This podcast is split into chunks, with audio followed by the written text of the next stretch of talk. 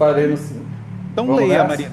Vamos ver só se. se Estamos é, entrando, é Uma coisa muito. Mas eu confio em você. Vamos lá. Estamos ao vivo, galera. Boa noite. Boa noite. Boa noite. Boa noite. Boa noite. Peraí que não entrou ainda. tá dizendo que tá ao vivo, mas. É... Tem alguém ligado no YouTube? Deixa eu olhar aqui no YouTube. Vamos ver. Não, eu tô. Tempinho do pessoal entrar. Ah, entrou, entrou, exatamente. Entrou às 19 agora. Estamos ao vivo, então. Uns bons Correto? segundos de delay.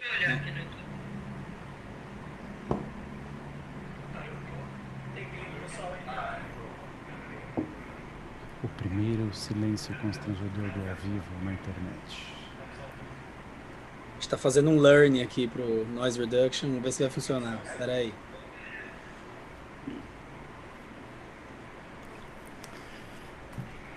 Estamos?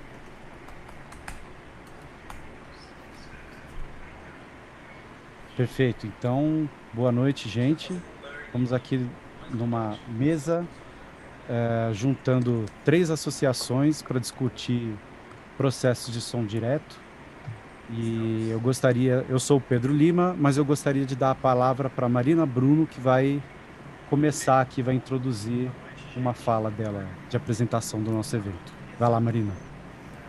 Boa noite, pessoal. Queria primeiro dizer que é uma grande satisfação esse primeiro primeira live das três associações de som do Brasil atualmente, né?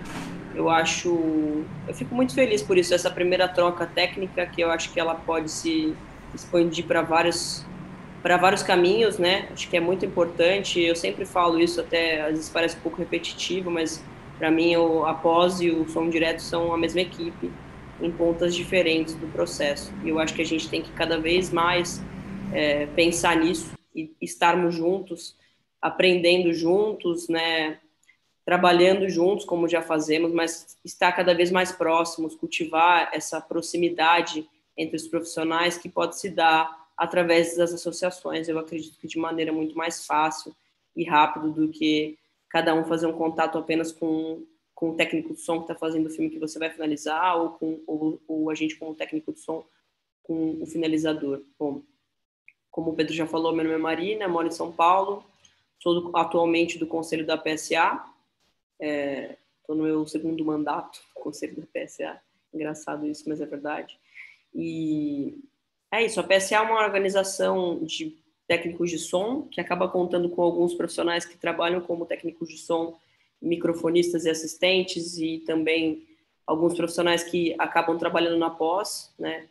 Acho, acho que nenhum dos assistentes trabalha também na pós, mas técnicos de som a gente tem alguns que fazem é, trabalho de edição de som, além do trabalho de captação de som.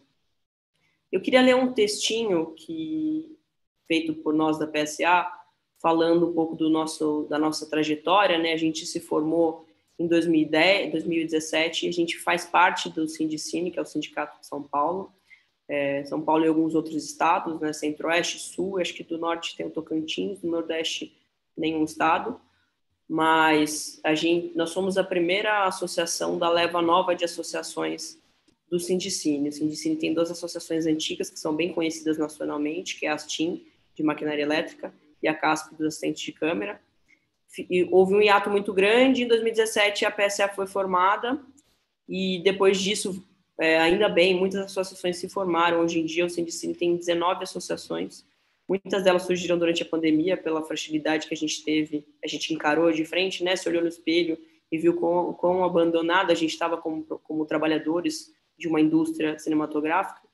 Eu acho que é assim que a gente tem que se colocar para entender, enfim, várias questões. É isso, eu vou, eu vou ler um texto falando um pouquinho sobre a nossa trajetória e a gente dá seguimento. Bom, desde a formação em 2017, nossa associação tem prosperado através de dificuldades e trabalho duro pela organização coletiva dos profissionais de som. Realizamos uma oficina de assistentes e microfonistas com o técnico Marcelo Grell, visando a elevação técnica e profissional e o compartilhamento de conhecimento de uma forma acessível para a categoria palestras com Paul Andrews, especialista em suporte da DPA Microfones, e com o técnico Steve Morantes, ganhador do, do, do Grammy por Entourage, na sede do Sindicato dos Trabalhadores do Cinema. Além disso, realizamos atividades com debates políticos, com, como um encontro de técnicas de microfonação, seguido por um debate em, a respeito da precarização do nosso departamento. E também um encontro de técnicas de lapela, juntamente com um debate sobre o machismo no set de filmagem. Durante a quarentena, em um enorme trabalho coletivo, reunimos 14 associações de categorias e construímos coletivamente o protocolo de procedimentos de segurança de trabalho da Covid-19. E também redigimos um manual de procedimentos específicos do Departamento do Som. Tudo baseado em uma extrema pesquisa e um trabalho coletivo de todos os nossos valorosos companheiros e companheiras. Ainda por cima, não deixamos de lado nosso objetivo de propagar o conhecimento sonoro, construir trocas de saberes através de nossas lives no Instagram, onde, além de nossos associados, diversos convidados têm contribuído para o debate a respeito de temas como ofício de microfonista, sobre filmes que nossos companheiros fizeram, sobre a impressão 3D e diversos temas. De 23 associados no início do ano de 2020, chegamos a 51 associados graças a muito empenho. Por perceber o potencial gigante que temos, estamos lançando a campanha de crescimento da PSA. Queremos estabelecer uma meta, alcançar o número de 100 associados no final de 2021. É apenas com a união da maioria dos profissionais de som que teremos força social para articular as transformações que queremos para o audiovisual em nossa categoria, conquistando respeito, melhores condições de trabalho, maior nível técnico, ético, profissional e valorização de cachês, construindo uma rede de solidariedade para que cada sonidista pode, possa ser amparado por nossa organização coletiva. Convide seus amigos que ainda não são associados a conhecer a PSA e se engajar na nossa, na nossa luta. Vamos trabalhar para que não haja sequer um profissional de som que não conheça a PSA no Brasil. Divulgue nosso Facebook, nosso Instagram e nossas redes sociais. É, eu vou pedir para a Rosana colocar, eu vou mandar para ela aqui, vou pedir para colocar no chat as nossas redes sociais. E agora que eu já fiz a propaganda, já li o meu, meu TP, eu posso, eu posso falar. Vou mandar aqui no, no chat as nossas redes sociais para divulgação. É, Vou só continuando um pouquinho da fala, né? Essa, essa campanha para a gente é bem importante. O crescimento da PSA se deu durante a pandemia por um trabalho realmente de base, de conversar com um por um. Eu falo por mim, eu conversei com 150 pessoas, é, uma por uma no meu WhatsApp, explicando, né? Como é que funciona a PSA, como é que funciona o sindicato, quais são as vantagens, enfim, quais são as questões, o que, que a gente pode fazer para melhorar, quais são nossos interesses e tudo isso. Outra coisa muito importante que eu quero dizer é que a PSA acabou de ter uma eleição de conselho, foi na quarta-feira agora, e eu, eu, fico muito feliz em dizer que hoje em dia nosso conselho tem um homem, três mulheres e uma pessoa não binária. Então eu acredito que essa representatividade é muito importante. Falo com muito pesar que a gente não tem no nosso conselho nenhuma pessoa que não seja branca, isso me incomoda, mas acredito que é uma construção, né, conselho após conselho, melhorando a diversidade. Acho que isso é de extrema importância, né, buscar a diversidade na associação, que na verdade ela acontece primeiro no conselho. Então, queria dizer também que a diversidade de gênero, de raça, de classe social, de região do país, no caso da 3PS, que é nacional, é, todas as diversidades, elas não acontecem espontaneamente, elas têm que ser um projeto, elas têm que ser uma prioridade. Então, gostaria de convidar as outras associações para estarem conosco nessa luta, para que o cinema como um todo se torne cada vez mais diverso, mas que a gente haja primeiro da nossa, né, da nossa aldeia, né, da nossa categoria, que é o som, para que a gente torne a associação mais diversa, mais representativa, para enxergar essa diversidade nas equipes de cinema e depois nas telas. Acho que é isso, gente. É... Bacana, Marina, muito legal. São realmente questões muito importantes e atuais que a gente não pode, não tem jeito mesmo. Uh, não tem como a gente não deixar de falar dessas coisas, né? Mesmo que a gente se junte para falar de qualquer outra biribinha, temos que falar das coisas que são pertinentes e atuais. Agora, então, abrindo oficialmente o nosso tema, que é sobre redução de ruído nos sets de filmagem, eu queria que você contasse, Marina. A Marina vai fazer uma primeira fala também para a gente poder entender o como se chegou a esse a, ao assunto da nossa mesa de hoje. Sim. Pode contar para a gente um pouco, Marina, só como, como surgiu assim o assunto do. É, no, no, surgimento das duas associações, da Prosa e da Trespécie, elas se formaram durante a pandemia e a gente convidou elas para uma reunião para que possamos fazer o primeiro contato, estar juntos e tal. E durante essa reunião, em vários temas que a gente conversou, é, a gente estava falando sobre a dificuldade de testar as coisas, né? Porque a gente não tem uma loja nem de equipamento, nem de nem alguma maneira de testar os plugins que vocês usam muito, até as caixas de som, até as mesas, enfim. A gente não tem como testar os equipamentos antes, porque a gente não tem revendedoras. A gente tem essa questão do dólar tá muito alto, que dificulta bastante muita coisa, né? Enfim, agora em janeiro vocês vão ter que renovar a licença do Pro Tools, vai ser bem complexo. Mas, e aí nesse exemplo eu comentei que a Gabriela Cunha, que foi a pessoa de quem eu fui microfonista a maior parte do tempo que eu fui microfonista, a Gabi tem um 888, que é a linha nova da Sound Devices, que tem essa, entre muitas poss novas possibilidades da captação de som, essa possibilidade de ter um, um plugin nativo na captação, e que ela sentiu necessidade de um set específico e também curiosidade de testar um plugin e não conseguiu alugar ele. É, não fazia sentido comprar, porque era uma aplicação muito específica. E, enfim, me comentando sobre isso, a gente acabou pensando durante. Quando eu relatei isso, a gente pensou, né? Na importância de reunir após e o som direto para falar das necessidades desse plugin, das aplicações desse, desse plugin de noise reduction no set e quais momentos é mais interessante usar ele no set, quais momentos é mais interessante deixar para usar ele na pós. Legal, bacana. Então foi, foi daí que surgiu essa questão que hoje para a gente fica pertinente, até porque é, geralmente na cadeia de produção, noise reduction, historicamente, para pelo menos para cinema, é, a gente costuma usar em outra, é, em outra fase, né, que, que não é na produção, que seria o set de filmagem em si, mas sim na pós-produção, que é quando está se editando som, mixando, inclusive é quando se tem mais tempo para para focar nesse tipo de, de, de, problema, né? Eu diria que é, é, seria o momento, né? É...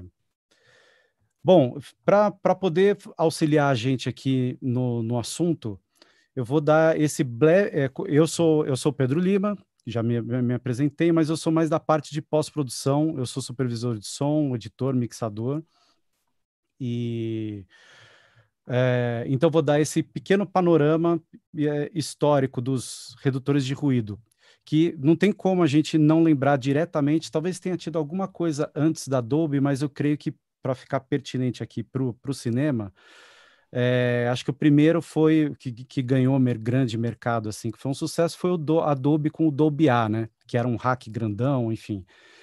Depois, é, esses redutores de ruído foram evoluindo, mas o, o, acho que o ponto interessante aqui para levantar é por que, que surgiu esse redutor de ruído? Porque na época os, o, o, o material, o, onde era usado como suporte para o som, seja o som ótico ou magnético, em película, é, todos esses, esses suportes eram muito ruidosos. Então, eles, a princípio, foi inventado o redutor de ruído para tirar esse ruído que já tinha é, no, no som óptico, na película ou nos magnéticos.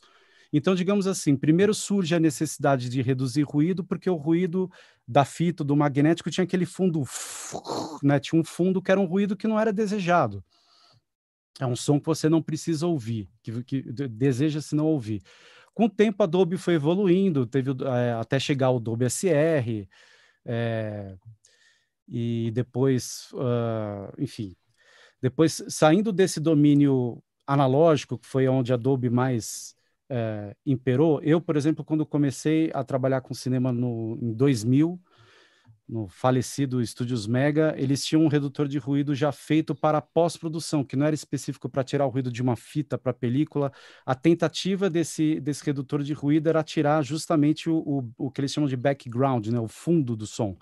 Quando você tem um som direto com muito fundo para você poder limpar, ou às vezes para poder igualar num plano e contraplano pós-montagem, a gravação ficou de um jeito, no contraplano ficou de outro, então a gente tentava igualar os planos é, com esses redutores de ruído, ainda analógico. Mas lá, ah, lá por 96, 97, que foi quando eu comecei a trabalhar, já tinha os editores não lineares digitais, os, os, programas, os softwares de áudio. Eu, na época, já trabalhava com Pro Tools e tinha um do fabricante que chamava BNR, que era um. um ele tinha um, uma. Foi o primeiro que eu vi, tá, gente? Não estou querendo fazer um compêndio histórico aqui. Mas o que é interessante desses primeiros redutores digitais é que eles trabalhavam de outra forma. Você dava um sample, uma amostra do que você queria reduzir, já era na pós-produção, já tinha gravado o som. Aí, sei lá, tinha aquele ruído da Avenida Paulista. Você tentava dar uma amostra para ele do que você queria reduzir, para ele entender o que ele tinha que reduzir, e assim ele reduzia. Isso a gente pula para até hoje.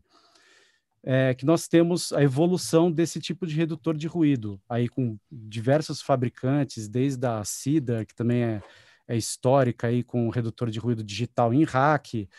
É, então, é, eu, o que eu acho importante da gente frisar é assim: o que é ruído, que é, o, o que a gente quer reduzir, e o que não é ruído, que é sinal, vamos chamar, que é o que a gente quer preservar, né?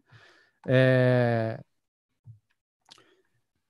podemos reduzir, esse, podemos dividir esses redutores de ruídos aí em duas famílias. Digamos que tem, a gente tem os redutores de ruído que atuam por espectro do som, é, que é mais o caso desses da Adobe que eu citei, é o caso dos, do, dos da CIDA, DNS1, DNS e toda a família DNS, que ele vai filtrando se o ruído, se o fundo está mais grave, você consegue limpar menos do que o agudo, preservando a informação do agudo.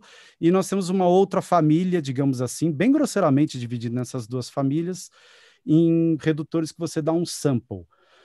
É, ne, estou entendendo que esses, esses redutores que a gente tem dos gravadores atuais de campo, eles vão atuar dessa forma mais parecida com os da Adobe, de tentando entender o que é o background, o que é que você quer eliminar e, você, e, e, e assim vai se dosando.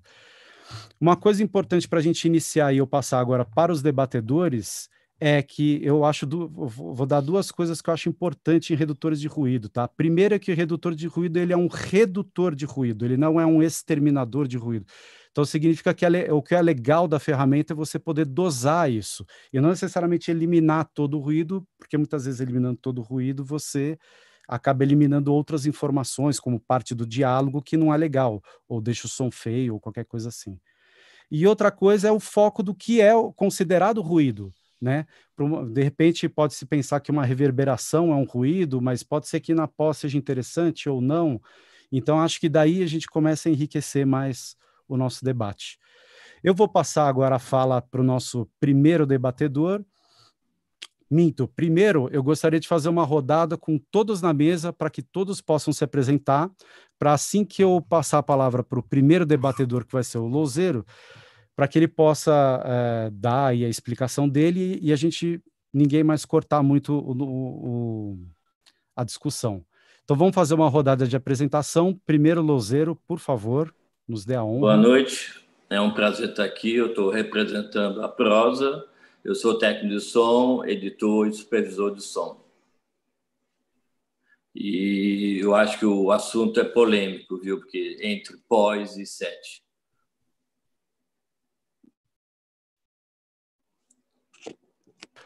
Então estava com o microfone fechado. Nossa segunda pessoa que vai participar da mesa é a Olivia. Pode se apresentar, Olivia, para nós, por favor? Oi, boa noite. Meu nome, meu nome é Olivia Hernandes, eu sou técnica de som e é, som designer é, e moro em Brasília. E também acho o tema polêmico. Bacana, muito. Nosso terceiro debatedor da mesa é o Breno. Por favor, Breno. Boa noite, gente. Obrigado pelo convite. Uh, sou o Breno Poubel, eu mixo é, para a TV Globo e para cinema já há, alguns, há bastante tempo. Enfim, sou mais ligado a pós, mas estou aqui para falar desse assunto também, que é bem polêmico. Boa. Nosso quarto participante é o Moab. Por favor, Moab. Olá, Olá a todos e todas. Eu sou Moab Filho, sou técnico de som direto aqui em Recife e atuo em, em curtas, longas, séries de TV, televisão, enfim, tem um trabalho bem amplo aqui em Pernambuco. Bacana.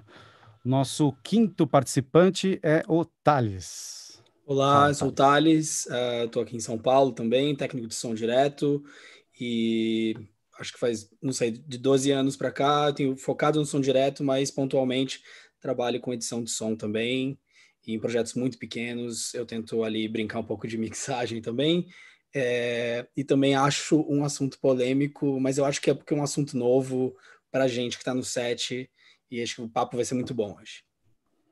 É, novidade sempre é assim que começa, né? E o nosso sexto, porém não menos importante, Ricardo Kutz. Presentes, Kutz.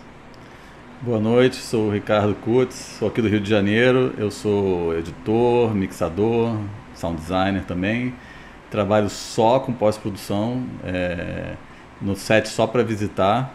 E eu fiquei muito curioso para saber porque é um assunto polêmico, ainda bem que eu vou ser o último para falar. Espero que o pessoal fique até o fim, né? Não, vão ficar, vão ficar. Porque, é, bom, a gente tem essa mesa. O legal é que a gente está com a mesa bem diversificada, então, para quem se interessar pelo assunto, a gente tem pessoas da produção e da pós-produção, porque, querendo ou não, esse é um assunto que vai amalgamar todas as duas etapas, então é muito legal que a nossa mesa está diversa. Vou passar a palavra então para o nosso primeiro debatedor, o Louzeiro, para ele poder expor o que ele pensa sobre esse assunto da redução de ruído no set. Com você, Louzeiro, por favor. Bom, é, a questão, quando eu me referi à polêmica, é porque eu não consigo imaginar um, um plugin, seja um Isotope, um RX8, que já tem uma latência e uma coisa de sincronismo. Então, você vai estar no set, vendo a cena, o ator fora de sync, como se fosse um, o tempo do processamento. Então, acho que o único equipamento hoje que não tem a latência, nem a questão do sincronismo, é o CIDAL, o DNS 8D, que é um hackzinho, tipo Dolby A, são oito canais, e você tem os, os setups mais suaves. Mas também, assim, está se usando muito em programas ao vivo, uma live, um, um negócio que venha uma transmissão ao vivo, muito mais para a TV, que é muito mais controle. Então, se você tem uma redução de fundo violenta, você está filmando numa rua, plano e contraplano, como você vai medir os seus presets durante essa evolução de tempo? Você começa a filmar às seis da manhã, tem um background. 11 da manhã já é outro, muito mais violento. Então, você vai passar o set todo é, setando isso, e o plano que você filmou às seis da manhã talvez seja o último da cena. Então, eu acho muito mais confortável para pós-produção é, ter esse controle, porque, obviamente, você tem tempo, vai, faz, desfaz e volta atrás às vezes, às vezes volta até a afrouxar um pouco a, a quantidade de redução, para não afetar muito a voz. Agora, é claro, eu acho que assim, no, no set é válido o quê? Tem um ar-condicionado incomodando. Você está filmando, sei lá, um seriado, vai passar oito semanas numa locação que tenha um maldito ruído de ar-condicionado ou uma ventilação. Então você chega ali e corta, eu acho válido. Agora, eu não consigo imaginar um plugin. Eu acho que deve ser um hardware mesmo, está acoplado ao equipamento, seria o CIDA ou o que viesse. Agora, além disso, eu acho que o técnico de som tem que ter capacidade, claro que temos, e um ambiente silencioso para ouvir realmente o que está acontecendo. E uma memória auditiva enorme, né? porque você linkar uma, o início de uma cena com um final sei lá, eu acho bem, bem complexo. Eu, na minha opinião, manteria ainda na pós-produção. Aí vem, ah, podemos também gravar os canais com redutor e deixar um backup flat. Hoje a gente está gravando com. Eu cheguei já a 16 canais no set. Como é que eu faço 16 canais reduzindo e 16 canais flat? São 32. Daqui a pouco você está com um equipamento monstro eu já sou meio esparramado com equipamento, tem muita coisa. Aí você chega um momento que você está com um estúdio. Eu não, eu não sei, eu prefiro ainda dar mais atenção ao posicionamento do boom, à colocação dos lapelas, do que uma preocupação com ruídos, que após os mixadores sempre fizeram brilhantemente. Essa é a minha opinião. É, com certeza. Daqui a pouco você tem uma equipe, né? Você tem uma unidade móvel, né? Não um carrinho de. é interessante isso, visão do, do lozeiro. É, vou passar agora então para a segunda pessoa, que é a Olivia. Olivia, inclusive, tem uma coisa interessante que é já ter feito um teste, né, com esse equipamento que foi citado, né, Olivia? Hum. Fala aí para gente. É, eu consegui fazer um teste há pouco tempo, tem umas três semanas atrás, é, com um gravador que chegou, tipo, foi muito rápido, eu estava fazendo uma diária com outra, uma segunda unidade, uma pessoa que era de fora, e o técnico que veio, que era um, era um mexicano, ele estava com um gravador da Sounddevice da série 8 e hum, a gente só se encontrou no momento do almoço, não? um distanciamento, e a gente foi falar e aí ele comentou, a gente veio falar, eu já tinha visto um pouco sobre, estava curiosa né? sobre o assunto do redutor de ruído, e ele falou que o gravador dele estava com ele, então a gente fez um teste muito rápido, assim, foi uma coisa de, a gente estava num restaurante que ficava na beira de uma, de uma avenida aqui em Brasília, e, e foi mais, o teste foi mais para para som de trânsito, não? o trânsito estava bastante forte nesse horário do, do almoço, e enfim, achei, fica bem curiosa, fica bem interessante, eu, tanto que eu, assim, eu falo que é um tema polêmico porque eu, como técnica de som, geralmente sempre fui bastante em contra de, de a gente colocar vários filtros e várias questões. Eu trabalho com pós e eu sei que a gente na pós também tem, além de que tem um tempo mais calmo, eh, a gente tem uma escuta um pouco mais eh, segura na pós-produção e tem mais, mais recursos, não? E no set, a gente geralmente no dia a dia, a gente está bem correndo atrás um monte de coisa, a gente fica muito estressado e, e difícil tomar essas decisões, não? E depois que eu escutei, que, que fiz esse pequeno teste, eu fiquei com vontade de ter um gravador com esse redutor de ruído. Por quê? Porque eu acho que ele pode ser muito útil para algumas questões muito específicas, né? E, e, e, acho polêmico porque, ao mesmo tempo, é um grande poder que a gente tem e se a gente não usa de uma maneira muito bem pensada, a gente também pode... É, de alguma maneira destruir o som. O teste específico que eu fiz com trânsito, eu não gostei, na real. Assim, eu achei que para a gente ter essa redução é, muito boa do, desse trânsito de fundo, né? É, a gente ficava com uma voz muito afetada, não? Eu testei falando eu mesma no microfone. Eu achei muito afetada a voz para ter essa redução boa. Mas se a gente conseguir, é, tipo, não fazer uma coisa muito drástica, é até interessante. Só que a, a, minha questão foi tipo, cara, eu acho que isso também dá para fazer na pós de uma maneira um pouco mais segura, não? Mas eu pensei que para algumas situações específicas, a Lucero estava falando, uma série, uma coisa assim, eu pensei algumas cenas, por exemplo, que às vezes a gente tem uma cena que a, o, o diretor, a diretora de arte colocou um, um ventilador que a gente vê no quadro e o ventilador pela história tem que estar se mexendo, tem que estar ligado, não? Então, para algumas questões, tipo isso, achei interessante. Claro que é uma, uma coisa muito recente, ainda todo mundo está com muitas expectativas, querendo eh, entender melhor, mas eu acho que é uma ferramenta aí que a gente, para alguma que outra coisa, pode ser bastante útil. É, mas eu teria gostado muito desse teste que eu fiz, esse mini teste, poder escutar depois em uma sala, é, para poder entender a outra parte, não? que chega para o pessoal do apoio, é, que qualidade de som está chegando. Lá no lugar, eu, nesse teste com trânsito, eu não gostei. Mas pesquisando depois com algumas outras questões de gerador e coisas assim, não sei, talvez possa ser interessante. Legal. É bacana porque é uma outra visão que assim, não é às vezes não é nem só a ferramenta em si, é o, a gente saber dar o uso correto para ela, né? Focar, saber quando usar e quando não usar, vai além da ferramenta, né?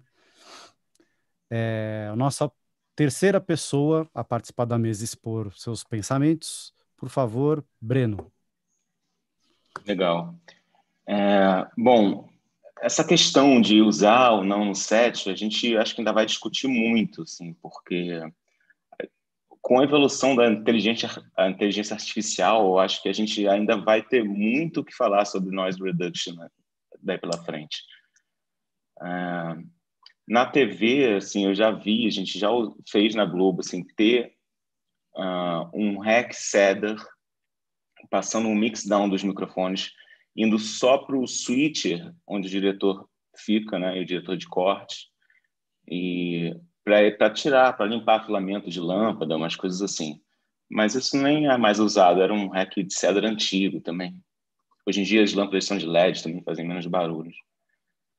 E agora, para programas ao vivo, eu vejo sim utilidade assim, para uh, ah, realities, essas coisas. Uh, geralmente hoje a gente usa equalização, uh, passa alta, passa baixa, corta graves, agudos e alguma, de repente alguma compressão. E mas voltando ao negócio da inteligência artificial, eu estava testando outro dia o, o, RX8, tem um botãozinho lá que chama Repair Assistant, que ele analisa o som e te dá nove opções de restauração, você só escolhe a melhor, assim. Impressionante, assim. A gente que conhece assim, a ferramenta, a gente acaba, a gente sabe fazer mais rápido, porque a gente vai direto na que a gente quer. Mas para o leigo, nossa, imagina, você vai tirar alguns empregos no futuro. E também vi que, no, que lá fora, assim, tem gente usando o DNS, o, aquele de dois canais da Cedar, da Cedar para para mandar um, um, canal só para o editor editar com som limpo, assim, tipo, esse áudio nem vai para pós, assim, como não ia para pós esse áudio também da que ia para diretor da Globo. Mas é um luxo, assim, para o brasileiro comprar um equipamento só para isso, eu acho, né? Com dólar alto. E, e é isso, assim, né? eu, eu prefiro receber o som limpo na pós e ter, assim, a, a opção de mexer mais, mexer menos, assim, do que receber já um som processado. Sei que os algoritmos estão cada vez melhores, mas sempre é bom ter um, um som limpo, assim, para a gente testar. É, é mais ou menos isso. Bacana. É, como bem disse o Lozeiro, na verdade, nada vai substituir você ter ali um bom posicionamento correto, condições bacanas e nada vai substituir isso, né? De repente, esse redutor, essa ferramenta vem como aquela coisa que você não tem muito como, né? Um ar-condicionado chato, sei lá o quê, mas vamos levar a discussão para frente. Nosso próximo participante da mesa é o Moab. Por favor, Moab, compartilhe seus pensamentos conosco. Massa, gente. Prazer, mais uma vez estar aqui. Então, eu acho que diferente da grande maioria aqui no mercado do Nordeste, precisamente em Recife, nós, os profissionais daqui, somos mais plurais. Por exemplo, eu trabalho fazendo longas, fazendo séries, mas também faço pequenos projetos, campanhas políticas, pequenas publicidades. E existe uma aplicabilidade direcionada que eu vivo e que eu acho que poderia ser muito eficaz no redutor de ruído. Por exemplo, em campanhas políticas, como agora que a gente vivenciou há pouco, a produção coloca a gente em situações muito delicadas de, de trabalho, onde a gente grava às 11 da manhã um determinado personagem, um candidato, e esse material vai ser exibido de 8 horas da noite para, sei lá, 300, 500 mil pessoas. E um, a partir do momento que um técnico do som ele consegue oferecer essa possibilidade diferenciada de entregar um material já com um, algum tipo de benefício para o cara que vai editar, às vezes o cara que está editando é o mesmo cara que vai dar um tapa equalizado, uma comprimida na voz, isso faz toda a diferença dentro de um, dessa direciona, dessa aplicabilidade direcionada. Porém aqui, enfim, dentro do nosso contexto, tem que ver também o lance do, dos investimentos. Aqui, para a gente imaginar ter um SIDA num set de som direto, é algo para a gente bem inacessível. Porém, entendendo essa linha da MixPre, por exemplo, da Sound Device, que tem um noise assist, que tem um valor de 300 dólares para um canal, eu acho, eu acho, vejo como um investimento pertinente E, e, acho interessante ter essa carta na manga para você oferecer essa possibilidade, dependendo dos projetos. Concordo muito e sou partidário com o que Lozeiro disse, com o que Olivia disse, que o grande lance é ter a disciplina no set de filmagem, ter a disciplina de ser cuidadoso, de estar atento a todas as variáveis, a todas as ruidagens que um set naturalmente muitas vezes coloca a gente numa, numa disposição e, enfim, o técnico de som tem que estar atento a isso. Mas eu vejo esta ferramenta como algo para aportar e eu acho que vai vir cada vez com mais frequência. Hoje é a, é a Device que está facilitando isso, já está num valor que não é, não é barato, mas não é inacessível. Já já vai vir gravadores menores também, enfim, marcas que são mais populares como a Zoom, talvez vai vir com um, um, uma ferramenta similar também. E eu acho que a gente entender como a gente utiliza isso. Num, numa série, num longa, eu acho que não é o momento. Eu acho que não é interessante, porque conversei com alguns colegas finalizadores de som aqui, realmente não faz tanto sentido. Agora, para mim, como técnico de som, só o fato de entender a possibilidade de escutar um redutor de ruído e dizer, poxa, com um redutor de ruído eu fico assim. Legal. Talvez eu nem utilize, mas só a possibilidade de saber que existe essa possibilidade e que no futuro meu som vai estar mais ou menos com esse retorno de ruído, vai soar mais ou menos assim, eu acho muito pertinente. Já passei por situações de eu não, não, gravar uma história e acabar o set e mandar para o finalizador para ele passar um redutor de ruído e dizer, Moab, funciona. O Moab, puxa, o ruído estava muito forte. Só o fato de ter isso no set, para mim, já é um, um grande benefício, é uma grande evolução.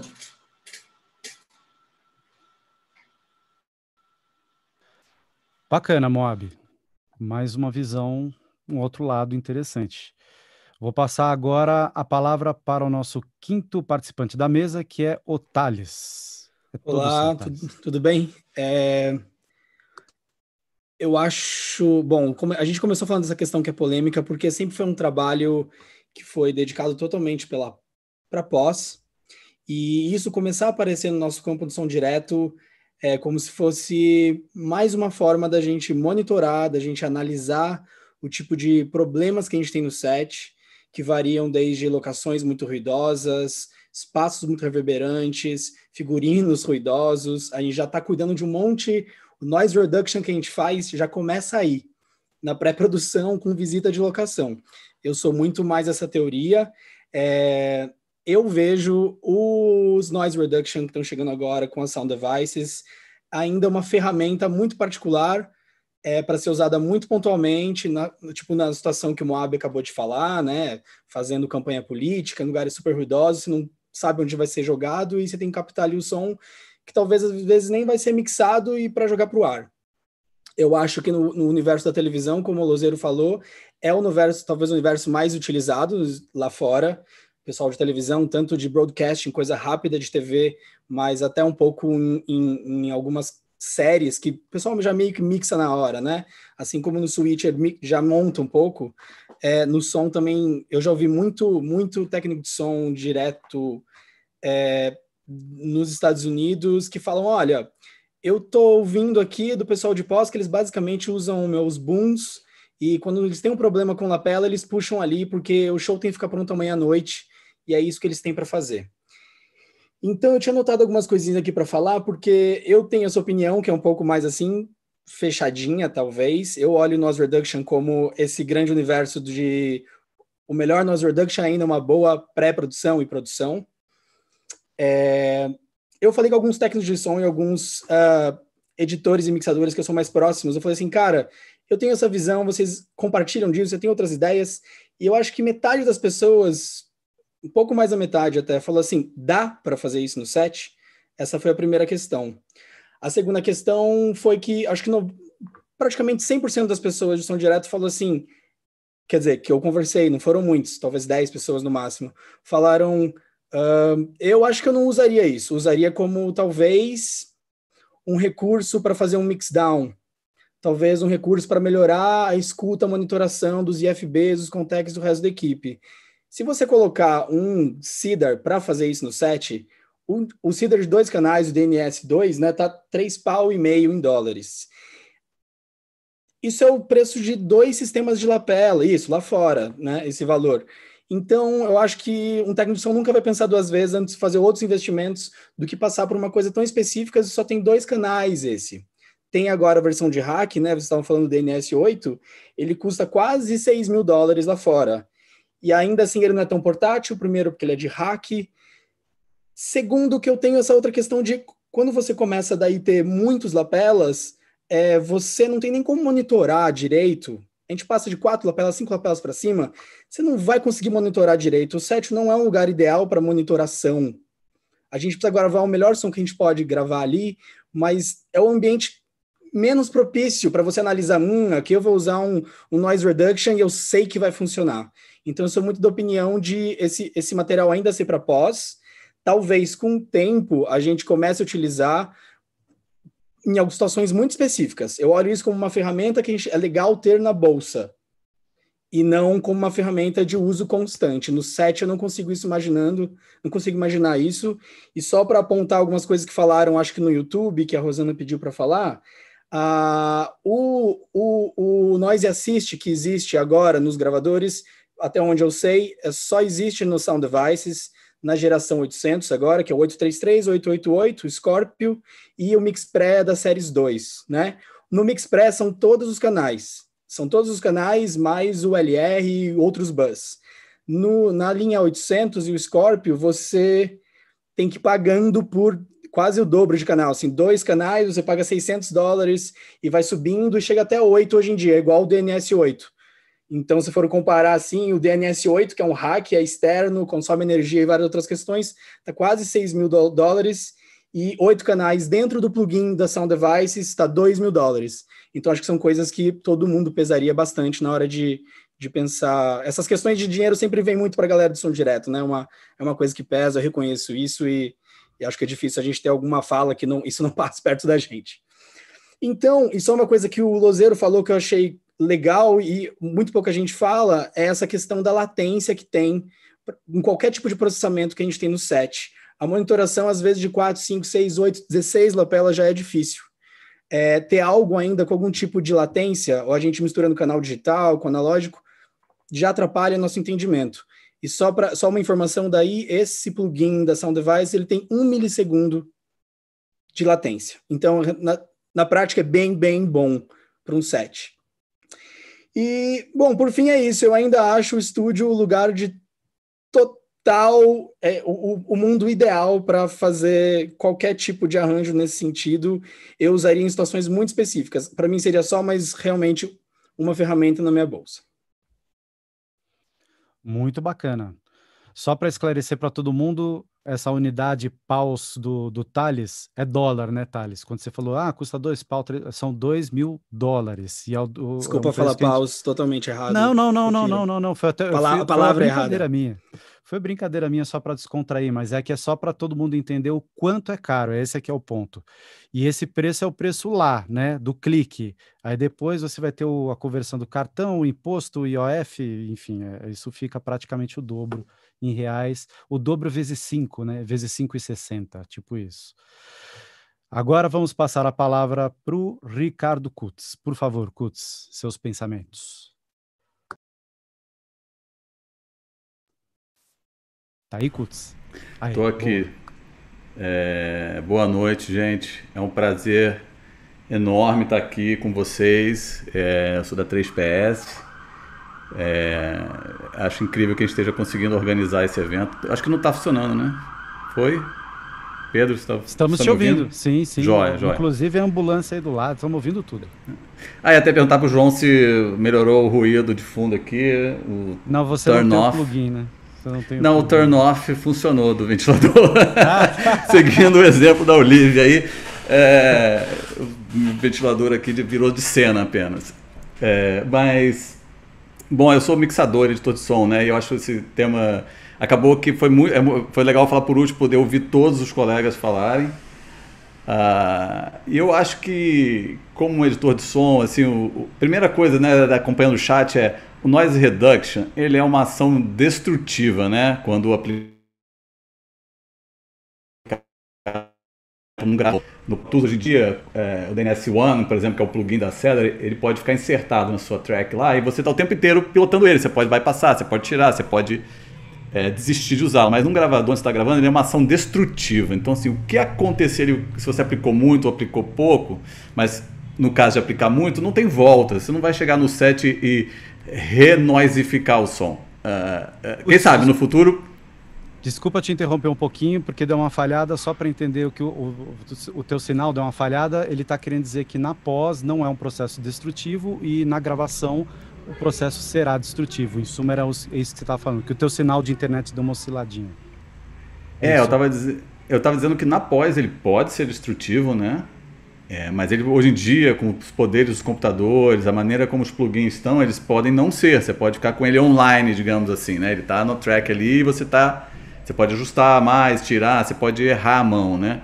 E eu diria assim, que já estando trabalhando com cinema quase 20 anos e como você tendo passado por todos os denoises até hoje, eu acho que eu usei quase todos, os no, Sonic Solutions, No Noise, o, você lembrou desse BNR, eu lembrei dele, o Wave Z, o CAT 430 da Adobe, que era um processador, um denoiser analógico incrível, e por ser analógico, dentro do Pro Tools, e você fazendo uma pré-diálogo, você tinha que passar por ele gravar o som, ou seja, aquela quantidade de redução de ruído que você fazia era definitiva, a não ser que você voltasse atrás. Quer dizer, então isso é um cuidado muito grande. Então, como o pessoal falou, o Thales, acho que o Thales, o próprio Lozeiro, essa questão assim, eu acho que som, a qualidade do som começa no set, com uma boa alocação, com a, o controle de uma acústica, por uma decisão de produção, né? A, a, a produção decide, beleza, temos muitas páginas de texto aqui, precisamos de uma locação é, mais silenciosa, não podemos gravar em qualquer lugar. Então, é, eu acho que assim, é, é uma ferramenta interessante. Eu acho que a gente está vivendo num mundo onde assim, a tecnologia e a, o machine learning, né, aprendizado de máquina, a inteligência artificial talvez nos leve cada vez mais a um mundo onde o redutor de ruído é uma figura presente. Os nossos telefones têm. Por que a gente consegue falar no iPhone, mandar mensagem de zap tão claramente no meio da, da rua e a maioria das pessoas ouve? Porque tem um redutor de ruído avançadíssimo ali, né? Se não me engano, nessa Western World 3, na terceira temporada, o diretor fala disso. Existe um design de redução de ruído, na concepção de sound design do filme, das vozes. Porque ele falava, a gente vai viver num mundo que é assim, onde as máquinas e tudo é, é, so, é tem redução de ruído, né? É, é, muito, eu lembro de ler uma entrevista sobre o som do filme e o cara falava desse conceito, quer dizer, então a gente caminha para esse lugar, né? O zoom tem redução de ruído.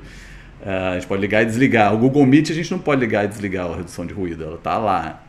Então, eu acho que quando a gente está falando de um. Eu trabalho muito com dramaturgia, né? longas metragens de ficção, já fiz bastante documentários, mas é, hoje em dia tem feito menos. É, acredito que a quantidade de ruído também que você vai limpar ou tirar é uma decisão estética, sabe? Assim, é uma decisão de, de desenho de som. Eu especificamente estou fazendo um filme agora. É, onde o som direto é, é, muito bom em termos da qualidade da voz, mas é, tem muito fundo, é muito ruidoso.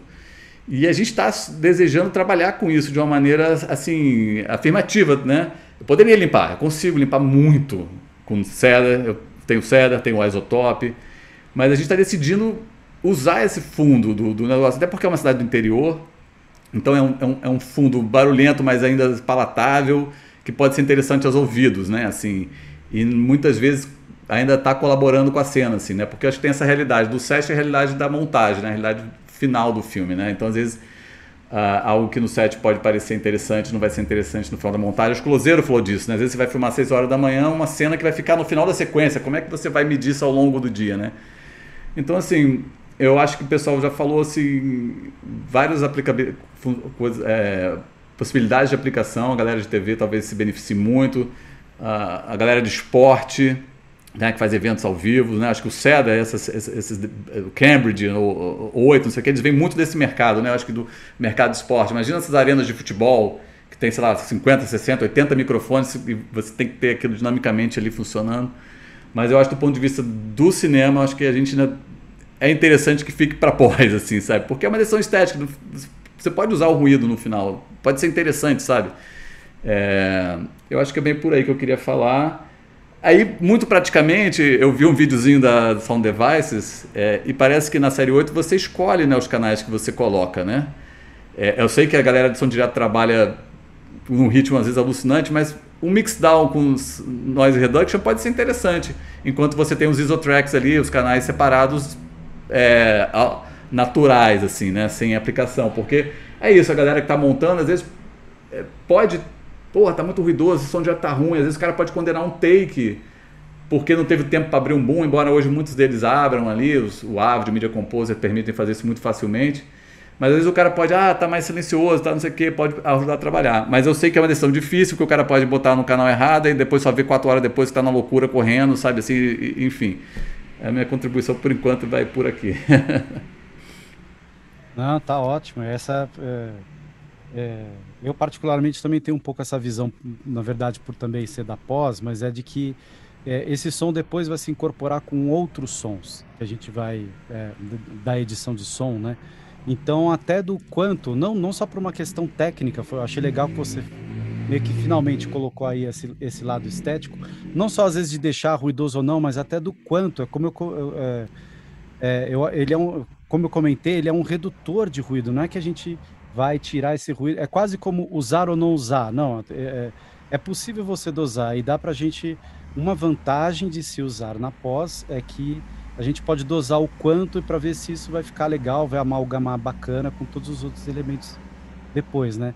Porém, por outro lado, se é uma ferramenta que está sendo incorporada cada vez mais pelos fabricantes, é porque existe uma questão, né? Eles provavelmente estão explorando não só comercialmente, porque vivemos numa sociedade de mercado, mas é porque eu acho que eles devem estar vendo ali um nicho, algo que seria, poxa, seria interessante se a gente pudesse fazer. Deve existir uma demanda, né? Exato. Se temos um, um produto, deve existir essa demanda. Né? É... Eu acho que do nosso ponto de vista, se me permite só reforçar essa coisa do destrutivo no, na, no gravador, né? Se um Texon direto fazendo um longa, ou mesmo um, um, um, a coisa, o exemplo que o Moab deu, ele aplica o noise reduction em todos os canais e ele erra a mão porque está na correria, não sei o quê. Hoje, eu não sei o que a Isotope e a própria Seda vão inventar daqui a 5, 6 anos. É, não existe o renoise ainda, né? É, o colocador o de ruído, né? É, existe o Ambient Match, que procura criar um, um, um, fio, né? Mas eu acho muito ruim ainda, mas quem, onde chegaremos. Ele é destrutivo. Uma equalização errada, por exemplo, é, pô, errou o filtro ali, o passa alto. A gente consegue vir lá num equalizador com 30 tantos dB de ganho e puxar e, e, e você recupera parte daquelas frequências. Né? A equalização, ela não é destrutiva, né? O, o limiter é, a gente até fala, tá falando Falhou de novo? Temos, não, não, falei que temos Andu, né? É. Ó, o Paulo Ricardo tá. Pô, Paulo Ricardo, saudade de você, cara. Tanto tempo a gente não se fala. É... O, o limiter no gravador, ele é, né? Se ele é aplicado errado também, ele, é, ele eu sei que é sempre na melhor das intenções, mas ele acaba com a dinâmica, né? É, da, da voz. Hoje em dia enfim, você tem muito, muito ganho, muito. Uh, enfim, um gravador de 32 bits, eu não sei se a série 8, o Scorpion de 32 bits, float point, não distorce mais. Não, é, até tem um vídeo da Sound Device, vale a pena ver, porque tipo, a gente não consegue nem. Como é que não distorce? Mas enfim, essa questão do destrutivo, eu acho que por isso é necessário muito cuidado com o uso na. Porque eu, eu lembro, a primeira vez que eu usei o Cedar em 2008, eu exagerei. Hoje em dia eu uso muito menos, né? Então, assim, é meio a gente se lambuza no início com, com noise reduction, né? Acho que todos nós, assim. É, acho que o Pedro falou, na verdade, a palavra é certa, né? Não tem undo no set, né? Eu acho que é aí que tá.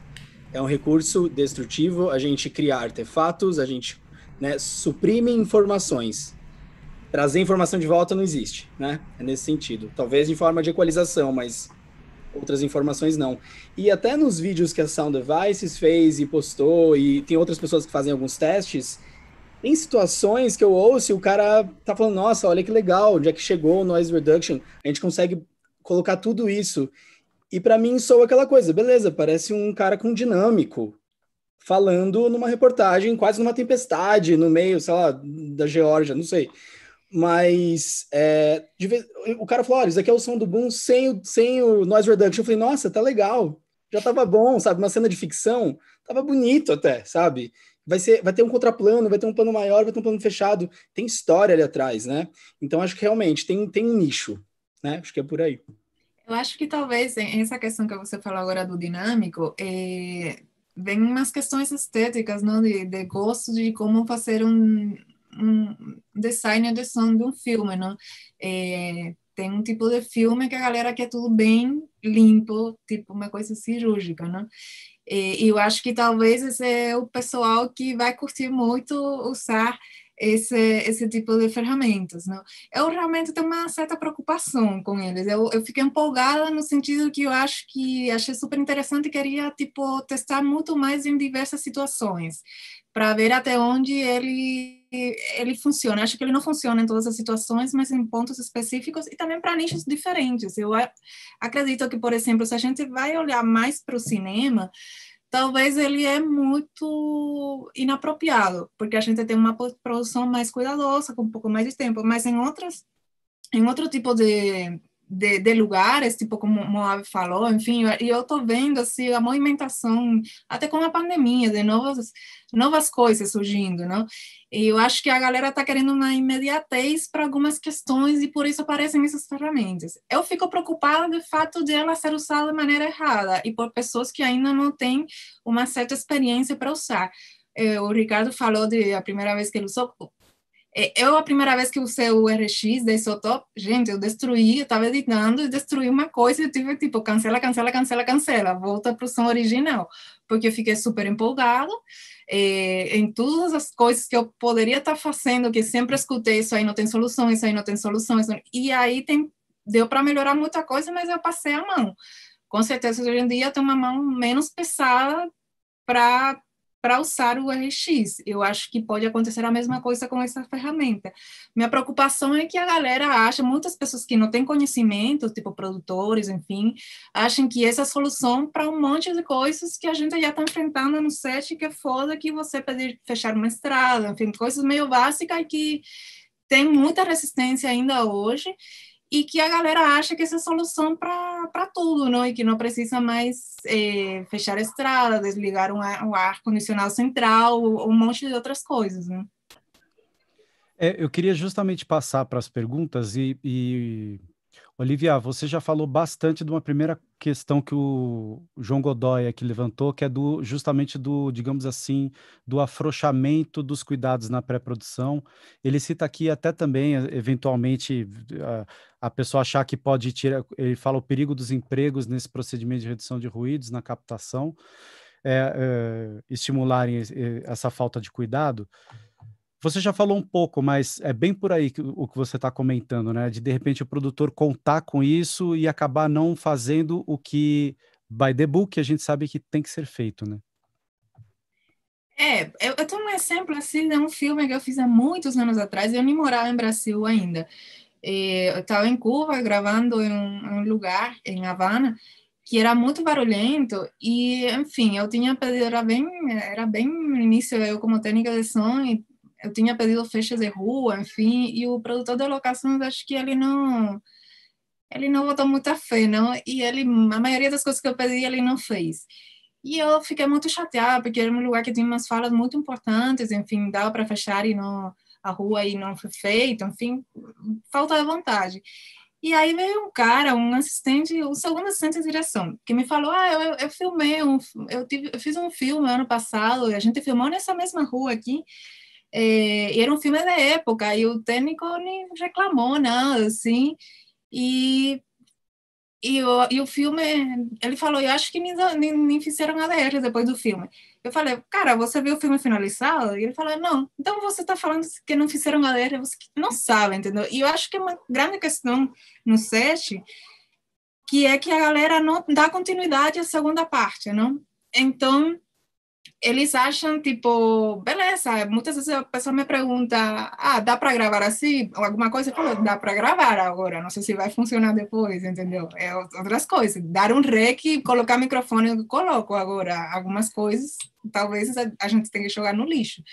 E, e, tem essa coisa que a galera meio que pressiona as pessoas que não necessariamente sabem muito de som e ficam colocando umas normas ah, para o técnico ou para a técnica de som é, sobre questões de redução de ruído que eles não, não sabem, meio que eles falam, não, mas isso aí dá para fazer depois, enfim, sei lá.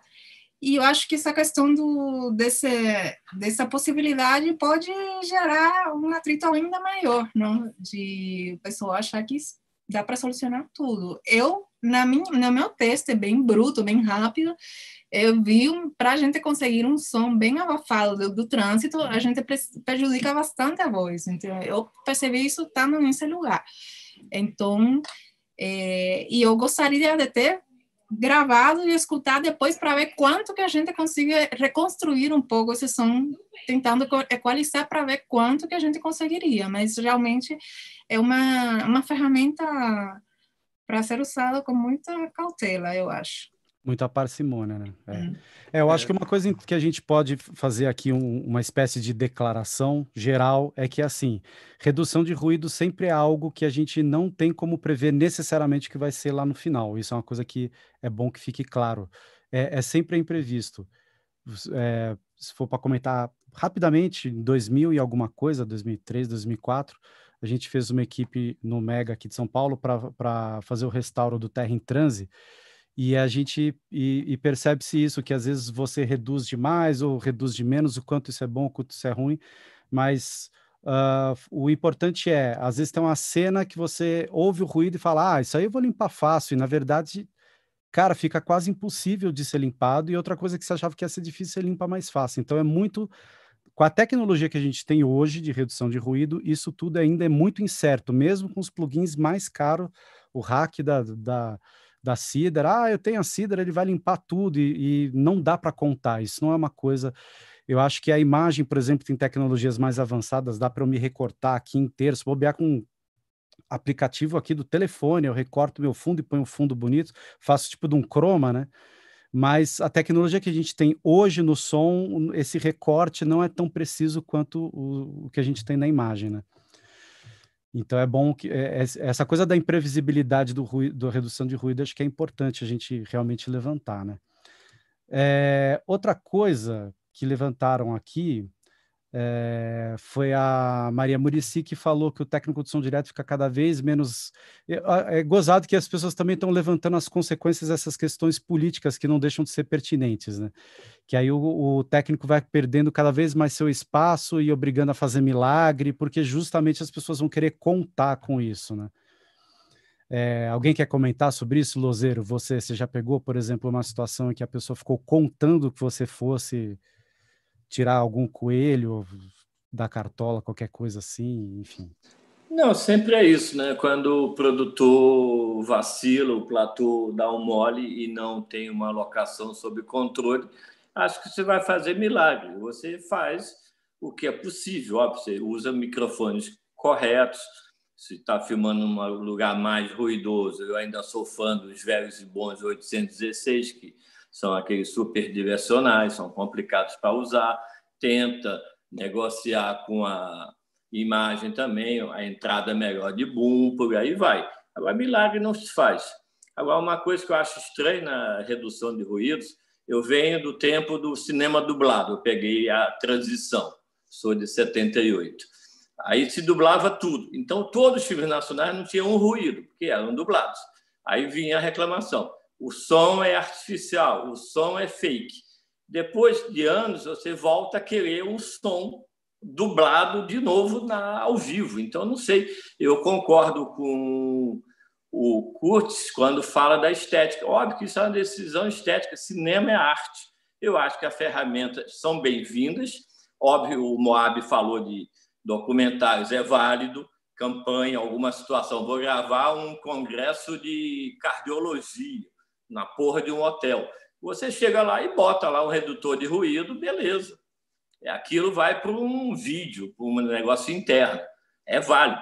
O cara vai fazer um maldito, essas, esses atores que estão fazendo filmes agora. Fecha o zoom da, do telefone e esquece que o som não tem zoom. Então fica aquele chiadeira de casa. O, o que eu vejo na Globo, às vezes, desculpa, o Breno, o que eu vejo na Globo, tentei ver na Globo feito em casa, é um lixo. Me desculpe, não dá para ver. Então, assim, não dá para reinventar a roda. Eu acho que todas as ferramentas são boas e técnico nenhum faz milagre. E quando você fala que a imagem tem recursos, o recorte que o som não tem, eu discordo, que a gente, a gente trabalha com som, então eu percebo o som. Quando eu sento para ver televisão com um amigo meu que é fotógrafo, ele fala assim, caralho, que publicidade mal recortada, que não sei o que. Não... cara só fala da imagem. Falei, pô, mas a imagem está ótima. Não, está uma merda também, porque as ferramentas são mal aplicadas. O, claro que o cinema tem um rebuscamento maior, artístico, e o resultado melhor. Assim, o Dois Papas eu acho uma obra-prima de imagem. É perfeito aquilo, é incrível. Mas eu acho isso, não se faz milagres. Você usa tecnologia e usa equipamento. Ponto. Mais que isso não faz. Maria sabe que já teve em sete várias vezes. É isso. Sim, com certeza um bom recorte de imagem. Não quero pular a parte de que existe toda uma arte para se fazer isso. Tem que saber. Na verdade, acho que o, o pulo do gato é saber justamente os, isso que você reforçou, a aplicabilidade e saber usar a ferramenta. Na aplicabilidade, exatamente. Tem, tem, tem comentário aqui de, de, por exemplo, existem plugins para você usar em calls, assim como esse que a gente está fazendo no Zoom. Mas lembrando um pouco a, a minha fala lá do início ele é um redutor de ruído que ele já sabe o que ele vai fazer e ele não vai ter depois uma função artística como já Sim, exato. Como eram aqueles os microfones é uma outra aplicação. É. Sim. Os microfones Perfeito. de conferência que abria e fechava. É um redutor isso. de ruído, não vai somando canal. Mas é isso, é usar a ferramenta porque ela foi criada. Kutz, nós estamos aqui em 8 horas e 5 minutos, horário de Brasília seguimos com o nosso bate-papo, que eu acho que ainda está dando tem umas perguntas aqui. O que, que você acha como um bom conhecedor dos podcasts via Zoom? Olha, eu acho que se todo mundo está afim de conversar mais um pouco, é, a conversa está realmente mais, boa, eu acho que a gente podia seguir mais um pouco, né? É, temos mais algumas questões, acho que quer saber mais uns 10, uns 10, 15, 20 minutinhos assim, né? Porque senão para a gente Tá Enfim, bom. a decisão é de todos, né? Eu sou o organizador, mas acho que a gente vai sentindo aqui, né? Acho que a gente está dentro Sim. do tópico ainda, acho que isso que é importante, né? É, então vamos estender aqui mais uns 5, 10 minutos pelo menos, porque tem outras coisas aqui que o pessoal falou. O Guilherme Farcas falou que para é, dramaturgia, ele acha que Noise Reduction de 7 vai combinar mais com Mixdown mesmo, isso já foi comentado. É, o Ayrton Júnior comentou, acho que foi em cima de uma fala que eu falei do, do de que se existe o produto é porque deve existir uma demanda, ele coloca que se não é uma coisa, uma questão de mercado, tipo se eles estão querendo criar essa demanda. Aí é quase o ovo a galinha, eu acho, né, Ayrton? Não sei, alguém quer comentar sobre isso? Sobre se existe mesmo essa demanda no. Eu, eu queria. Que... Eu, eu tô vendo o pessoal falar ali é, no chat é, a questão da precarização né, é, do trabalho, assim. Eu vou falar é, quando a gente, eu vou dar uma opinião, gente, pessoal, é uma, uma, reflexão live aqui, pode ser que eu erre, mas enfim. Quando a gente começou a falar sobre esse negócio, sobre essa mesa e tal, eu, um dia fiquei pensando e lembrei do Western World, inteligência artificial, esse mundo ultra, né, da tecnologia. Eu sou um consumidor de ficção científica, gosto, estudo sociologia, ciências políticas, e eu acho que a gente e eu acho que é um desafio muito grande para quem está, por exemplo, para a Exotop, que está desenvolvendo cada vez mais esses, esses softwares incríveis, que realmente o Exotop o RX evolucionou a pós-produção de áudio. A gente consegue resolver problemas antes que eram insolúveis, né? Remover batidas, frequências, que você conseguia equalizar uma, duas, três frequências. Hoje em dia você tira um gerador inteiro, né? O Absence DX, que é outro software também que é offline, que, que é, por exemplo, ele tem um redutor de engine de motor. Eu tirei o gerador de um filme inteiro, fazendo um batch processing de som direto, escolhendo o negócio, e o som direto ficou, é, é, ele foi realmente muito cirúrgico, assim. Então eu me pergunto, para a gente tem que, eu acho nós como profissionais, num país tão precarizado, a gente tem que pensar que a gente está vivendo essa revolução tecnológica, né? Assim, a, a, até que ponto a inteligência artificial o machine learning vai facilitar a nossa vida e até que ponto ele vai tomar o lugar. Eu acho que. Eu não sei se ter noise reduction no set precariza o trabalho do Texon direto. Porque eu acho que, ele, na verdade, ele coloca uma possibilidade que pode ter sua aplicabilidade e aumenta a responsabilidade, porque, como a gente já falou, uma vez aplicado, não desaplica. Então, eu acho que não, não sei se, nesse, se isso é um precarizar do trabalho do direto, sabe? Aumentar a sua responsabilidade, aumentar Caraca, Moab, liga aí aquele negócio que você faz aí que o som chega limpo lá. Porra, foi mal, aqui não dá, estamos correndo, não tem como ouvir, sabe assim? Não, não, mas... aí lá na frente o cara descobre, porra, tá uma merda esse som, porque o Moab lá correndo atochou meio-dia, lá na, na, no, centrão do Recife, lá, aquela, onde tem todos aqueles ônibus lá, aquele negócio, aquela galera falando, os carros de som tocando, a galera vendendo CD. e errou a mão e ficou imprestável o som no final, porque isso pode acontecer. E parecia bom no headphone, porque você estava somando três, quatro, três lapelas, dois boom, não sei o que, parecia que estava bom, quando tirou, você errou, sabe? Então, eu não sei se isso é precarizar, pode ser que seja nesse sentido que estão falando, mas no fundo acho que aumenta muito a responsabilidade nesse sentido, né? E com uma reflexão geral, acho que para a galera, para a gente do após, até que ponto essa revolução tecnológica vai precarizar. Eh, será que os produtores, os diretores vão dizer, botar no algoritmo lá, ó, oh, faz o som desse filme com mais ruído aí, por favor, e vai dar certo, né? Que é a decisão estética que eu tomei junto com o diretor nesse filme que a gente está fazendo agora. Vamos trabalhar um som direto mais sujo, com mais é, ruído de fundo, até estalos, coisas de bocas, né? Que hoje em dia o pessoal limpa tudo, como a Olivia falou, tem uma sepsia do som, né? É, alguns momentos assim, né? Uma certa linguagem de cinema, né? Não tem ruído de, de roupa, quase nenhum, não tem... Uh, ruído de, de, de, saliva, de lábio. Uh, enfim, a, eu, eu, nesse filme a gente está postando uma certa sujeira. Se, será que um algoritmo daria conta de lidar com essa sujeira de uma maneira criativa? Pode ser que sim. Esse é o pior. É, e será que nós seremos todos substituíveis? Assim, eu acho que é uma questão que se coloca muito pertinente hoje em dia, né? E eu queria só trazer um exemplo de um filme que eu acho muito chato, mas que é do, do Inarritu, né? Que é um diretor é, enfim, famoso, conhecido que é um filme com o Javier Bardem, que eu não lembro o nome, eu não pesquisei o nome.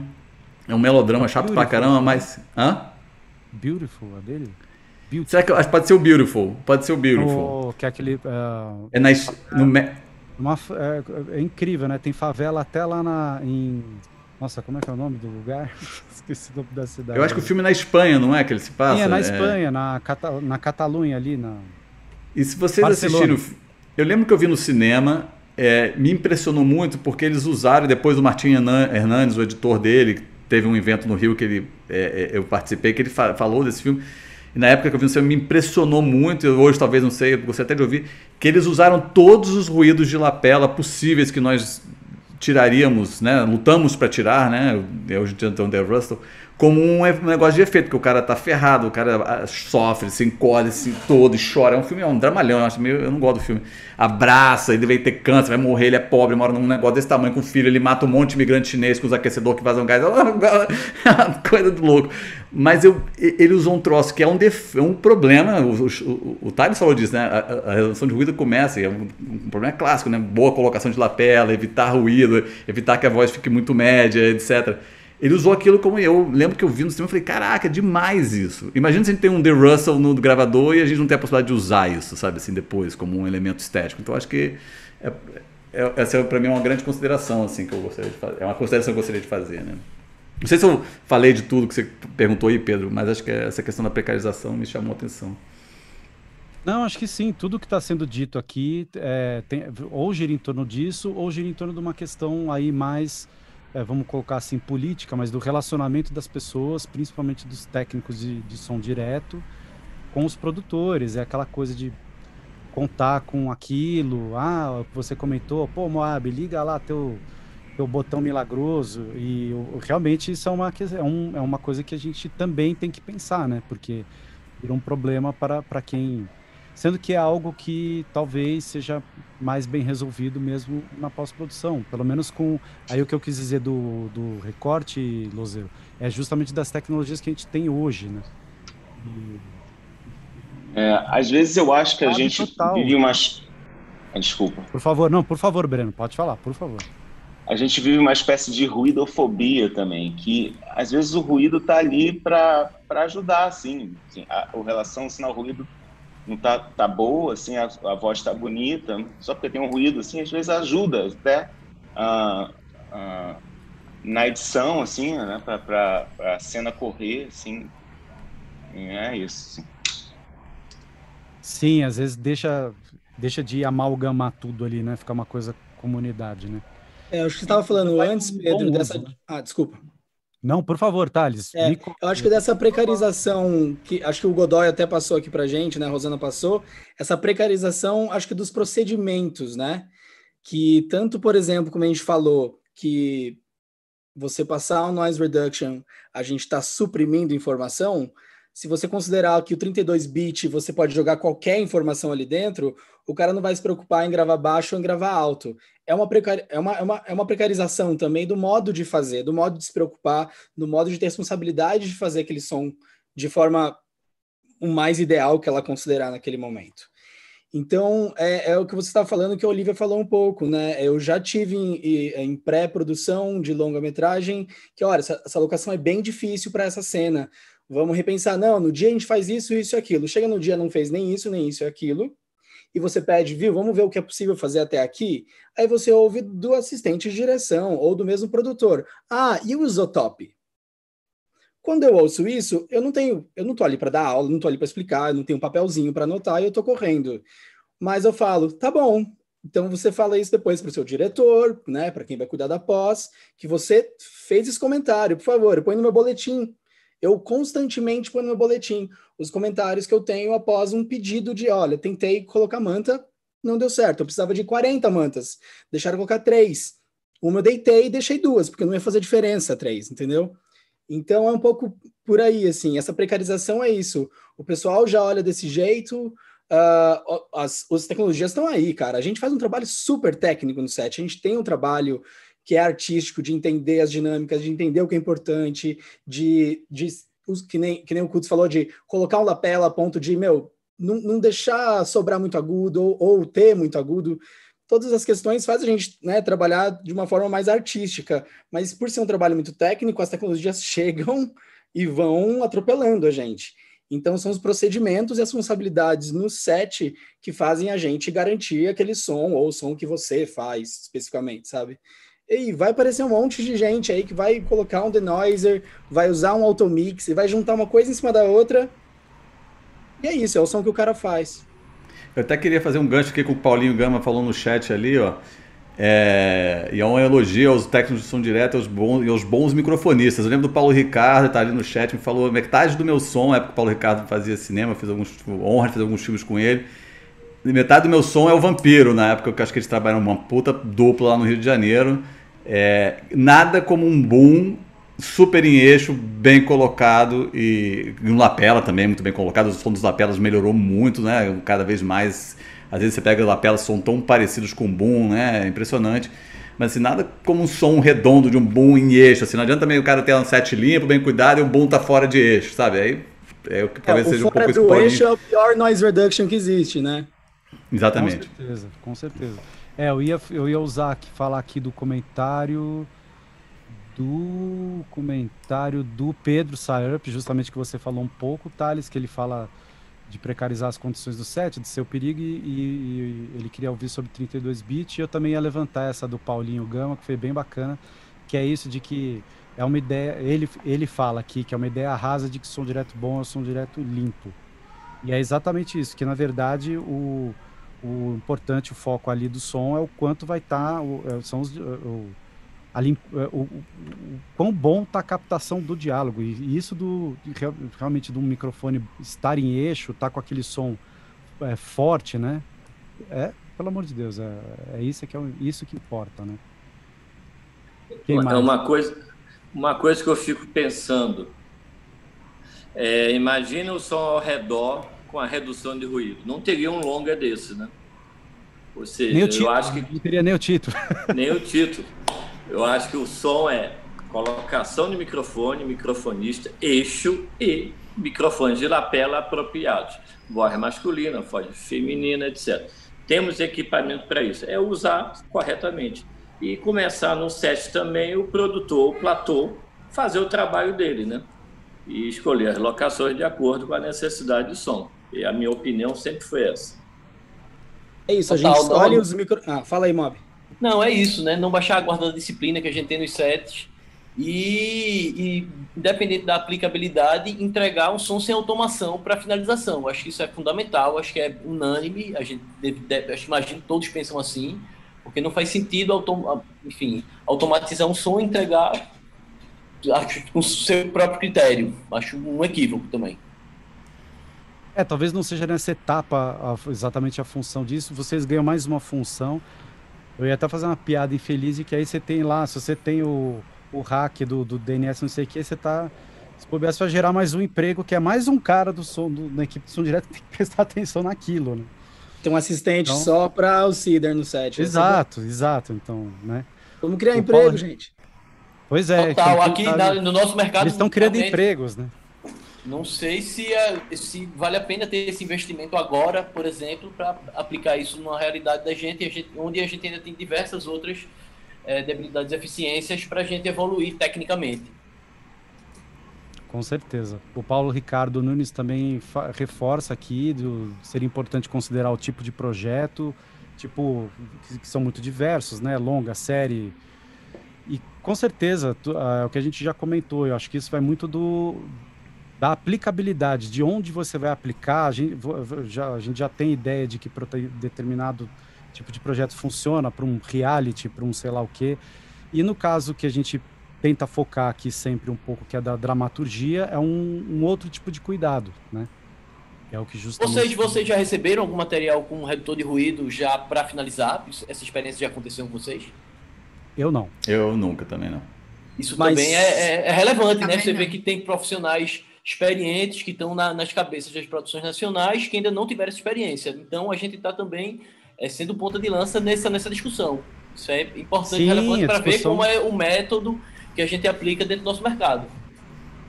Acho que a discussão é pertinente justamente por causa disso, por causa desse timing. Acho que é um bom timing de, de começar a ser discutido isso, né? É, até comentei na, na fala da Olivia que ela teve essa experiência, né? Com o com o, o, cara em questão, que é o da, aí o da Sound Devices, né?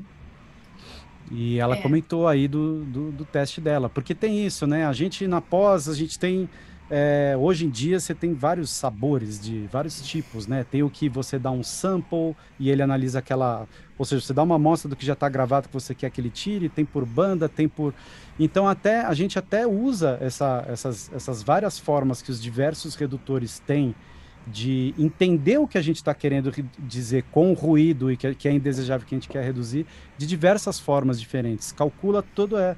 Eu imagino também no set como que um software aí tem a questão da inteligência artificial que o Kutz falou, como que vai tomar essa decisão de qual ferramenta, qual approach ele vai, o, redutor de ruído vai ter com o material, né? Imagina ali na hora live ao vivo, né? Complicado. Eu queria falar uma coisa aqui que eu acho que o Pedro Sá, que trouxe eu não sou, eu realmente, é uma área, eu não saberia explicar direito. A, a Sound Device, de novo, a Sound Device eu sou fã deles. Eu, como mixador de todo som, eu tenho um Mix Pré, como sound designer, eu tenho um Mix Pré 6, né? Porque eu, eu acho que eu sou, é um, é um gravador feito com foco na, na gente, acho que veio para acabar com a Zoom, que tinha lançado F8, não sei o quê. Eu acho incrível, eu tenho pré deles, eu acho realmente uma, uma acho que alguém falou, né, que eles são o, o, é, é, eles se disseminaram no Brasil, né? Eu acho que é uma boa. Não, não, é só porque eles são mais baratos que um cantar e talvez que os Axcon, se não me engano. Mas eles são excelentes gravadores, né? Eles são máquinas robustas, funcionam bem, tem um puta pré. Mas então a Sound Device, é, o Pro Tools já há alguns anos tem um tal do 32 bits float point, né? Que é uma que é o número de bits que grava e teoricamente, internamente, na calculadora digital do Pro Tools, lá onde você faz a soma, né? A mixagem no, digitalmente é uma soma, né? Ele está somando todas aquelas zeros e uns que você está mandando. Então essa calculadora ela comporta um número gigantesco. Então, em tese, você internamente dentro do Pro Tools você nunca vai clipar um som, você não vai distorcer. É difícil compreender isso, eu não sei explicar como. E a Sound Device ela tem um paper, ela tem um videozinho demo que é impressionante. É, e eu recomendo isso. Então, assim, se a gente fosse colocar numa, numa cadeia evolutiva assim, hoje, ah, a galera, pô, precisamos, a, a, sugestão de novo no cara de pós, tá? Pelo amor de Deus, é só um.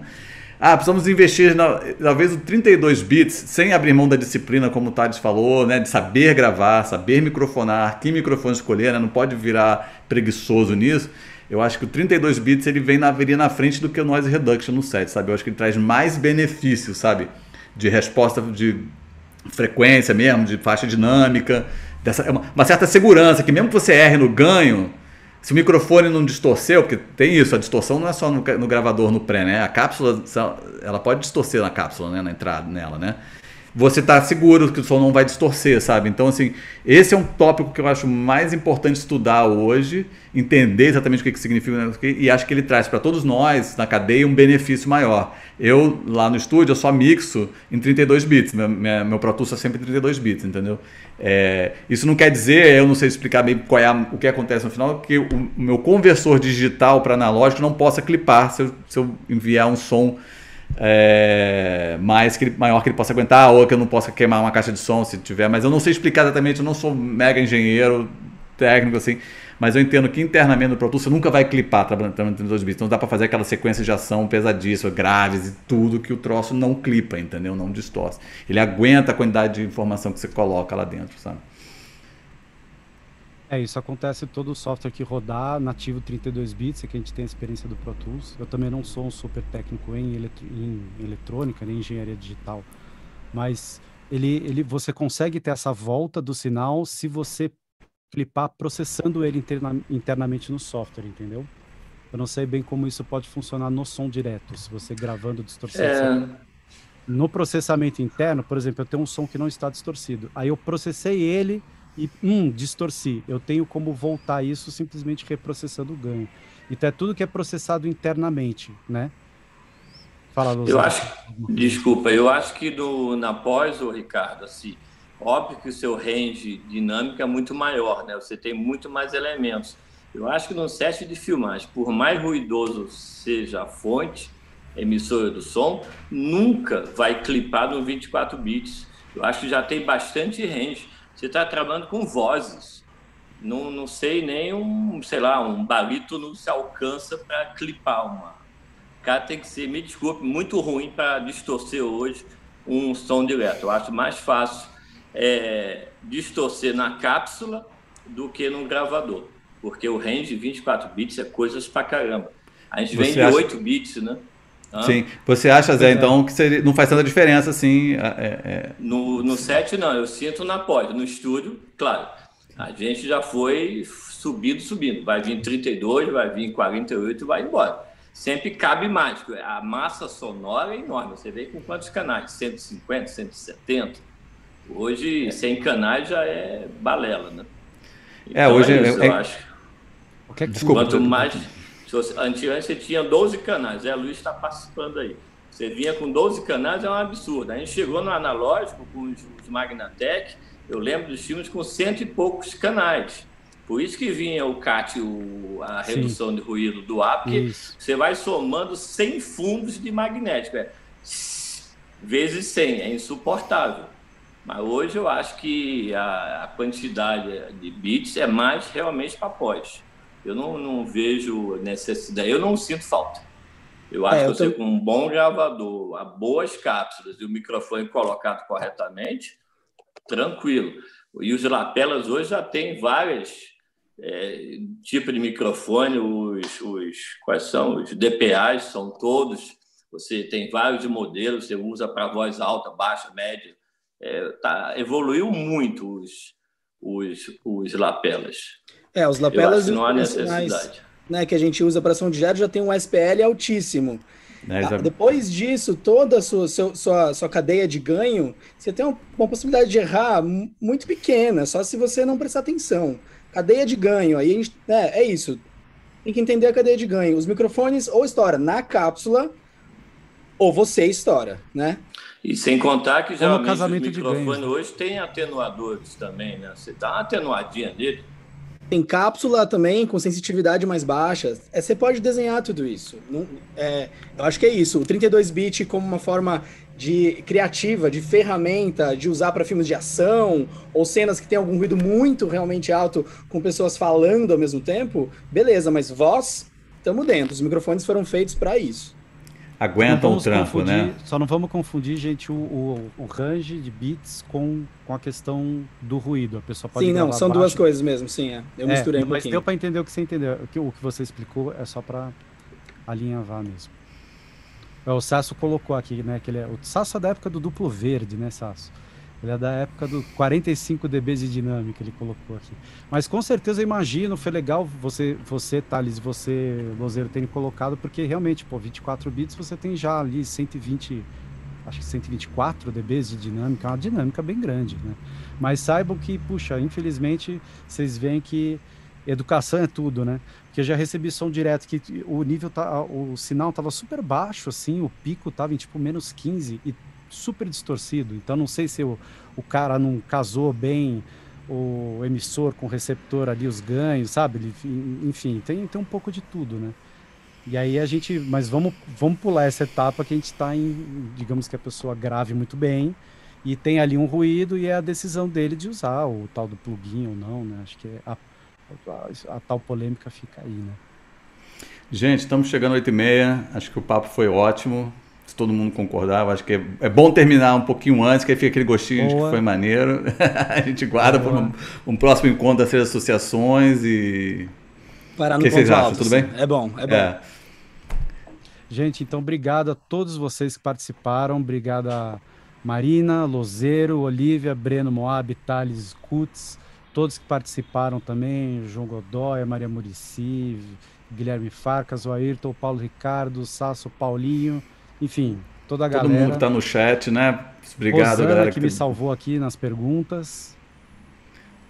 Ainda tem gente perguntando coisa aqui, mas vamos encerrar, gente. Obrigado mesmo pela presença de todo mundo, por enriquecer o debate. E é isso. Kutz, alguém quer fazer alguma consideração final? Precisamos fazer mais vezes esse tipo de conversa. Faremos. Foi Uma ótimo. Firmes ótimo, visão nacional aí, firmes. Bacana. Isso aí, foi ótimo mesmo ter esse papo. Eu acho que é importantíssimo ter sempre isso. Sempre se discute, sempre se evolui, por aí vai. Parabéns a todos.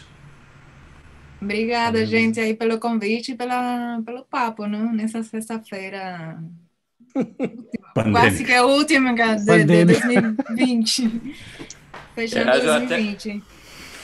Até, e assuntos polêmicos são é conversando que a gente quebra a polêmica, né? Assim, Boa, Breno, total. Ou cria outros.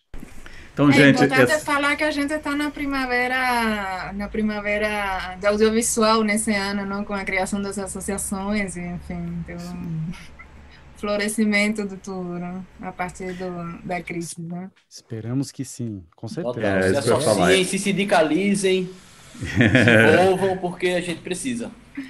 Então, gente, esse bate-papo foi produzido pela A3PS, que é de pós-produção, a APSA, que é de São José de São Paulo, a Prosa, que é aqui do Rio, a gente tem a participação do Moab e a Olivia de Brasília e Recife. A gente precisa de mais associações, o que vida longa para elas. Um beijo e até a próxima. Valeu, Valeu galera. Valeu. Valeu. Valeu.